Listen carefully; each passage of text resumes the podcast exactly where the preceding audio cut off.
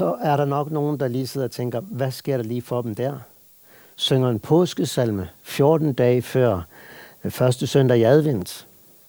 Er de ikke helt synkroniseret dernede på Norea med verden omkring sig, eller hvad er det lige, der sker? God søndag formiddag. Vi er helt synkroniseret med verden omkring os hernede på Norea. Og det er også netop derfor, vi faktisk har brug for at synge en påskesalme. Og det håber jeg naturligvis, det kommer til at stå tindrende klart for dig, når vi er færdige med prædikenen her, om øh, tindrende klart, hvorfor vi skulle synge netop en påskesalme i dag. Emnet er trøsten til den, Herren har glemt. Når Jimmy før læst fra salme 84, så er det fordi, det er en af mine yndlingssalmer. Når jeg oplever, eller har en følelse af, i hvert fald, at Herren, han har glemt mig. Jeg synes, det blev en utrolig stærk salme for mig.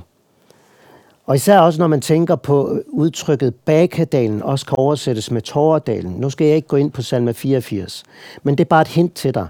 Bakadalen, det kan også oversættes med Tåredalen. Og i det lys, så bliver det en utrolig stærk salme. At den, som vandrer i Tåredalen. Og der møder vi tre gange, at der bliver sagt, lykkelig de eller lykkelig den. Og nu vil jeg bruge noget af det sidste fra den her salme også som øh, bønden her indledningsvis. Vi vil bede sammen. Herre, tak at du er sol og skjold. Tak at du er den, som giver noget og ære til dem, der vandrer i oprigtighed. Herre, jeg beder om, at vi må lære denne vandring i oprigtighed. Og også der erfar, at dem nægter du intet godt. Du giver dem noget, du giver dem ære. Herskers herre, lykkeligt det menneske, saligt det menneske, der stoler på dig. Hvor jeg beder dig om, at vi, den enkelte, som sidder og lytter, os som er med her, jeg beder om, at vi må være blandt de salige, som altid stoler på dig, som erfarer, at du giver noget, at du giver ære. Amen. Jeg har valgt at øh, prædike over søndagens tekst fra det gamle testamente. Det er fra Isaias bog. Og øhm, det er jo sådan i Isaias bog, at vi har fire sange om Herrens tjener. Øh, fire sange, der ligesom peger frem mod Jesus og profeterer om Jesu komme. Den mest kendte af de her sange, det er Isaias 53, hvor vi hører om Jesu korsdød, og også lidt om hans opstandelse. Vi har verset for eksempel i Esajas 53, at han blev gennemboret for vores overtrædelser, knus for vores synder. Han blev straffet for, at vi kunne få fred. Ved hans sår er vi blevet helbredt. Det var Esajas 53, men teksten i dag, det er fra Esajas 49, den anden sang om Herrens tjener. Den anden sang, der profeterer om Jesus. Og øh, det er her vores tekster fra, men det underlige er, at man har valgt kun at tage det sidste vers med af den anden sang. Det er vers 13. Det er her søndagens tekst fra det gamle testamente begynder med det sidste vers. For så at gå videre i kapitel 49, et afsnit med, med klage. Altså den der inddeling, som man har valgt som søndagens tekst, det er da mærkeligt. Det kan godt være, det er mærkeligt at synge påskesalmer her før adventstid. Men det her, det er da også mærkeligt.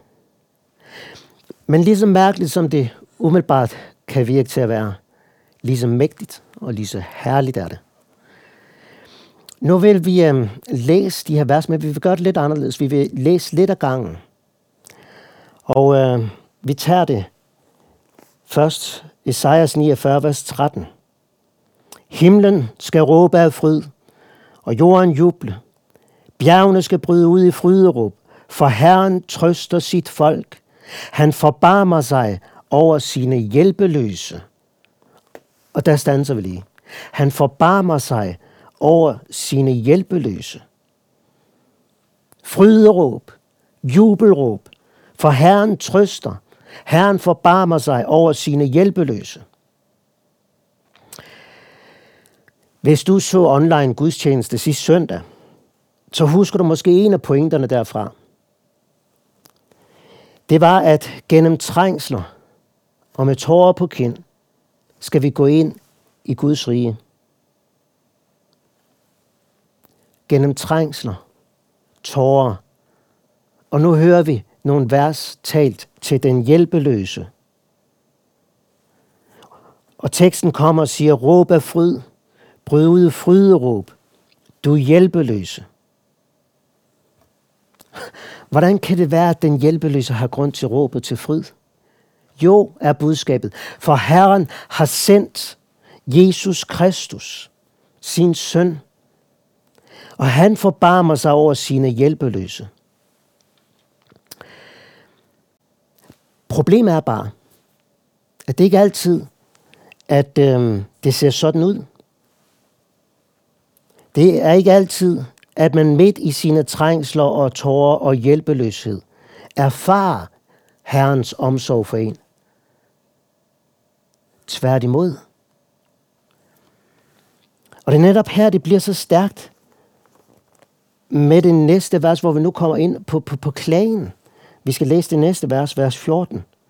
Men Sion siger, Herren har svigtet mig. Herren har glemt mig. Og det er herfra, vi har taget emnet også til i dag. Trøsten til den Herren, han har glemt. Men Sion siger, her får vi blik ind i anfægtelsens mørke. Når troen sættes på prøve, der erfares hjælpeløsheden så overvældende, at den tanke sniger sig ind. En tanke, man jo knap tør sige til andre i menigheden, til sine medbrødre eller søstre. Den tanke, Herren har svigtet mig. Herren har glemt mig. Og jeg synes, det er så utrolig stærkt med det udsagn der. Det dobbelte udsagn. Herren har svigtet mig. Herren har glemt mig. Det er altså som om, at det sidste udsagn, det forstærker det, det første. Svigt fra andre, det sårer. Det gør ondt. Men at være glemt, det er langt værre. Som en af mine venner engang sagde, Ingenting er at miste en ven eller familiemedlem ved dødsfald. Det er smerteligt. Men det er faktisk langt, langt værre at være glemt. Glemt af nogen, der endnu lever. For så er man jo ubetydelig. Værdiløs.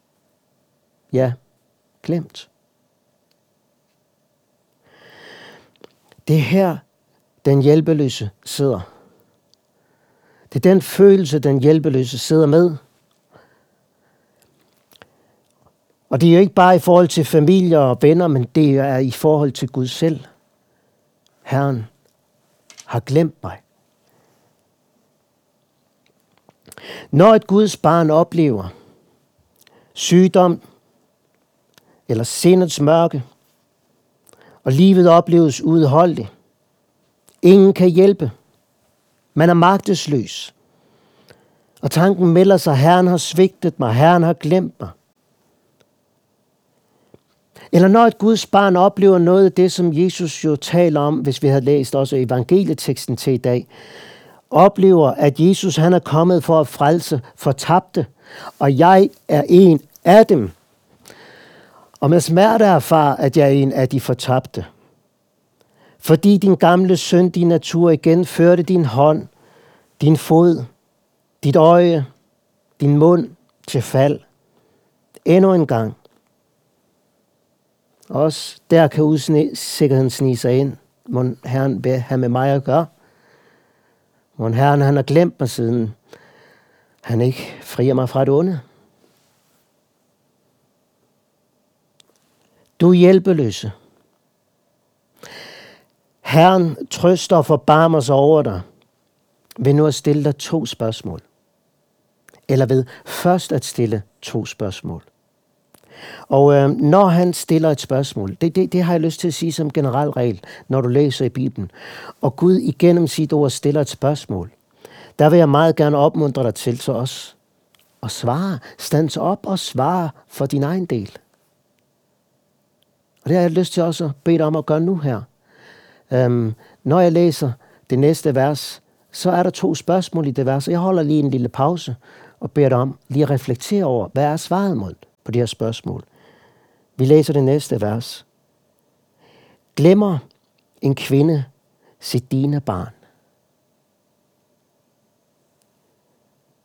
Og det andet spørgsmål lyder så, glemmer en mor det barn, hun fødte? Og nu kunne du så selv bruge lidt længere tid på at overveje sådan to spørgsmål. Jeg tror, noget af pointen her er, at Herren han er ikke bange for at høre på din klage. Han går ikke i stykker af, at vi er ærlige over for ham. Selv når du sidder med følelsen af at være svigtet og være glemt af ham. Herren han har ikke berøringsangst med det. Og øh, hans intention her er heller ikke at tale din situation ned. Hans hensigt det er at løfte dine øjne op. Gennem de her spørgsmål vil han løfte dine øjne op. Og nu skal du så høre, hvordan han løfter dine øjne op, når vi læser resten af versene her, fra vers 15. Glemmer en kvinde sit dine barn? Glemmer en mor det barn, hun fødte?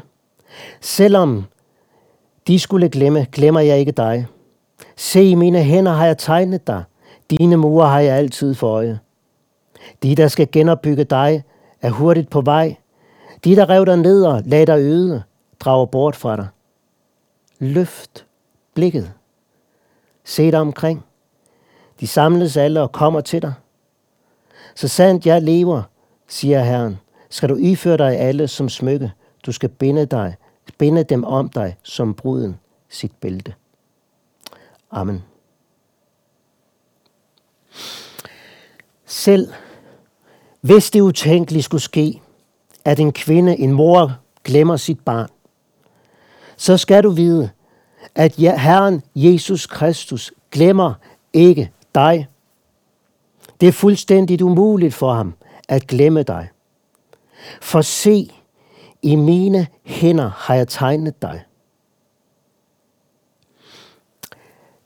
Der var en normal praktisk praksis øh, mellem slaver og deres herre, den praksis, at en slave indskrev sin herres navn i sin håndflade. Det, der så sker her, det er det modsatte. Her er det Herren, der har tegnet dig i sine hænder. Og på grundteksten er der egentlig tale om, at Herren han har indgraveret dig. Kan du lade være med at tænke på de navledmærkede hænder? Kan du lade være med at tænke på navlemærkerne i Jesu hånd? Jesus han bærer også mærkerne efter korsets og efter sin korsfæstelse, efter opstandelsen. Det ser vi jo, da han åbenbarer sig for disciplen og siger til Thomas, ræk dine fingre frem. Her er mine hænder. Ræk din hånd frem og stik den i min side og vær ikke vantro, men troende. Hvordan forbarmer Herren sig? Hvordan trøster Herren den hjælpeløse, som sidder med en følelse af, at Herren han har glemt mig? Jo, han træder frem, og så siger han, se. Løft dit blik og se. Og, og ordet se, det er ikke bare sådan et flygtigt blik. Det er, at man ser noget og giver det fuld opmærksomhed. Giv Jesus sårmærker al din opmærksomhed. Jesus sårmærker fra korset vidner i al evighed om, at synden er sonet. Gælden er betalt. Aldrig vil Gud kunne glemme dig, selvom du glemte ham, da du blev fristet. Når synden er dig en smerte, så kommer han og siger til dig, se mine hænder. Jeg bar smerten for din synd. Når den gentagende synd ydmyger dig og gør dig skamfuld, der kommer han og siger, se mine hænder. Jeg bar din skyld, din skam. Når ulykker og nød kommer på din vej, og du gennem lange bønskampe har råbt til Herren, men han griber ikke ind. Og du føler, at Gud han har svigtet dig. Der kommer han og siger, se, i mine hænder har jeg tegnet dig. Din smerte, din nød, bærer jeg sammen med dig. Når du i livets lidelse spørger, hvorfor Gud? Herren har svigtet mig. Der vidner korset og navlemærkerne i Jesu hænder altid om, at Gud er med dig. Derfor, se, i Herren Jesu hænder er du tegnet. Du er indgraveret. Når dit blik vendes til den korsfæstede, er det fuldstændig umuligt, at Herren skulle kunne glemme dig. Det er umuligt. Det står fast. Og ligesom Jerusalems murbrokker, ødelagt af babylonerne, blev genopbygget af Gud, som vi hører også om i de her vers, vi har læst. Og Isaias han ser genopbyggelsen af Sion, og ser det som en mor, der byder sine børn velkommen. Og som en brud, der tager sin brudekjole på. Sådan er det også som om, at det her syne sejrs har, strækker frem til den dag, hvor at Guds folk bliver et verdensomspændende folk. Hvor ordet om de navledmærkede hænder bliver forkyndt til tro. Det, det er jo noget af det, vi står midt i. Det er jo noget af det, vi erfarer. At ordet om de navledmærkede hænder er nået helt til Danmark og til Norden. Og har gjort, at, at flere er blevet en del af det her folk. Ordet om de navledmærkede hænder, ordet om korset er nået ud over verden. Det er et vidnesbyrd om, at det her ord, se, i mine hænder har jeg tegnet dig, har en sådan kraft, at det skaber tro på tværs af landegrænser, på tværs af folkeslag. Og nu er det nået også til vores del af verden. Og arbejde med Norea, Luthers mission og være med til at forkynde det ord længere ud. Det er faktisk et vidnesbyrd om, at det her ord, det står fast. Det er Guds kraft til frelse. Og det er jo så også talt til trøst for os om, at det står fast. Han skal hugge sine hænder af og kaste sine hænder fra sig, før han kan glemme dig. Jeg synes, det er stærkt at tænke sådan på det. Sådan kraft, sådan liv er der i dette. Se, i mine hænder har jeg tegnet dig. Der er en vældig trøst i påskens budskab. I ordet om korset. For nogle måneder siden, der sad jeg og snakkede med et ægtepar. De havde oplevet, at mange ting omkring dem væltede Ja, det var som om, at alt væltede omkring dem. Og jeg sad og vidste ikke rigtigt, hvad jeg skulle sige. Der er man magtesløs. Og det er godt at være der, for så er man magtesløs sammen med de magtesløse. Og øh, jeg sagde til dem, at jeg gerne ville læse salme 84 for dem. For jeg synes, den salme vidner så stærkt også om Jesus. Se på din salveds ansigt. Se på Messias ansigt. Der er noget profetisk fremadskuende mod Jesus også i sådan en salme. Sådan en salme, der vidner om korset. Derfor synes jeg, sådan en salme er så mægtig, så stærk, også til den, der går i Tåredalen.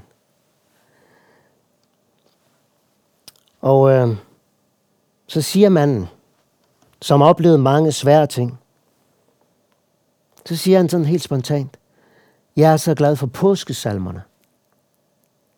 Ja, siger jeg, påskesalmerne. Hvorfor det, spørger jeg om. Og det blev en helt prædiken for mig. Og få lov til at sidde og se ind i hans nu oplyste øjne. Vi havde talt om, hvor vanskeligt livet var for tiden. Med de ting, der vælter over dem. Men nu skulle du have set hans oplyste øjne. Jeg er så glad for påskesalmerne. Hvorfor det? Jo, fordi det er som om, at disse salmer om påskens budskab rækker mig en trøst og en fred og en hvile. Når livet er svært og tungt. Og hans, hans blik vidner om det. Han fandt trøst i påskesalmerne. Og det fik os så til at tage en snak om, vi, vi, vi skulle jo synge påskesalmerne noget oftere. og det var så det, jeg tænkte, det skal vi da også til sådan en online gudstjeneste, som i dag. For øhm, vi er jo både i naturen på vej ind i den mørkeste tid af året, men også i den åndelige situation, hvor det er som om, at mørket tager til omkring os. Og der har vi brug for at synge påskesalmer. Påskemorgen slukker soven. Lad du mærke til det? Slukker soven til evig tid. Påskemorgen har givet lyset og livet. Påskemorgen slukker sorgen til evig tid. Redningsmanden – ham med de navledmærkede hænder er opstanden. Er opstanden i morgengry. Helvede græder. Himlen så glæder. Himlen så glæder ved lovsang ny. Og det kan godt være, at himlen så glæder, men det gør også de, der hører til der. De, som har set set de navledmærkede hænder og fundet trøsten i de navledmærkede hænder. De synger også. Sangen toner. Hvorfor soner? Hvorfor soner til evig tid? Han ville bløde for os at møde. Os at møde i paradis, sådan som vi var sammen om ved den sidste gudstjeneste. Også at møde og tage bolig i blandt os. Se hans hænder. Åh, du magtesløse, bliv her og lyt dig glad i påskesalmerne. Se Herrens trøst i de afledmærkede hænder. De vidner evigt om, at synden er sonet. Gælden er betalt. Og snart Snart så skal vi få lov til at opleve det, som også står i åbenbaringsbogen. Se, han kommer med skyerne, og hvert øje skal se ham. Også de, som har gennemboret ham. Derfor kan de magtesløse indtil den dag i troen alligevel råbe af fryd, bryde ud i jubel, råbe af glæde, for de kender de gennemborede hænder. Jeg vil slutte med et citat af Karl Olof Rosenius. Det er et citat, som har fulgt mig gennem hele livet, lige siden jeg gik øh, på efterskole. Det blev så befriende for mig at høre det citat. Han siger sådan. Netop da, som jeg lå der ikke kunne røre en finger til min frelse, så er man altså magtesløs, du. Og ikke engang kunne røre en finger til min frelse. Netop da, som jeg lå der, så kom der en, som havde sår i hænder og fødder og sagde til mig, du skal leve. Vil du erkende, at du intet formår? Vil du tro, at jeg er din frelser? Jeg er alene. Se mine hænder. Se mine fødder. Der ser du din fromhed, dine gode gerninger, dit hellige liv. Se, i mine hænder har jeg indgraveret dig. Råbe fryd, bryd ud i jubel, du hjælpeløs. Lad os bede. O lad aldrig nogensinde korsets træ mig gå af minde, som dig frelsens fyrste bar. Men lad kors og død og smerte tale, jeg råbe til mit hjerte, hvad min frelse kostet har. Amen. Modtag Herrens velsignelse. Herren velsigne dig og bevare dig. Herren lad sit ansigt lyse over dig og være dig nådig. Herren løfte sit ansigt mod dig og give dig fred i faderens og søndens og helligåndens navn. Amen.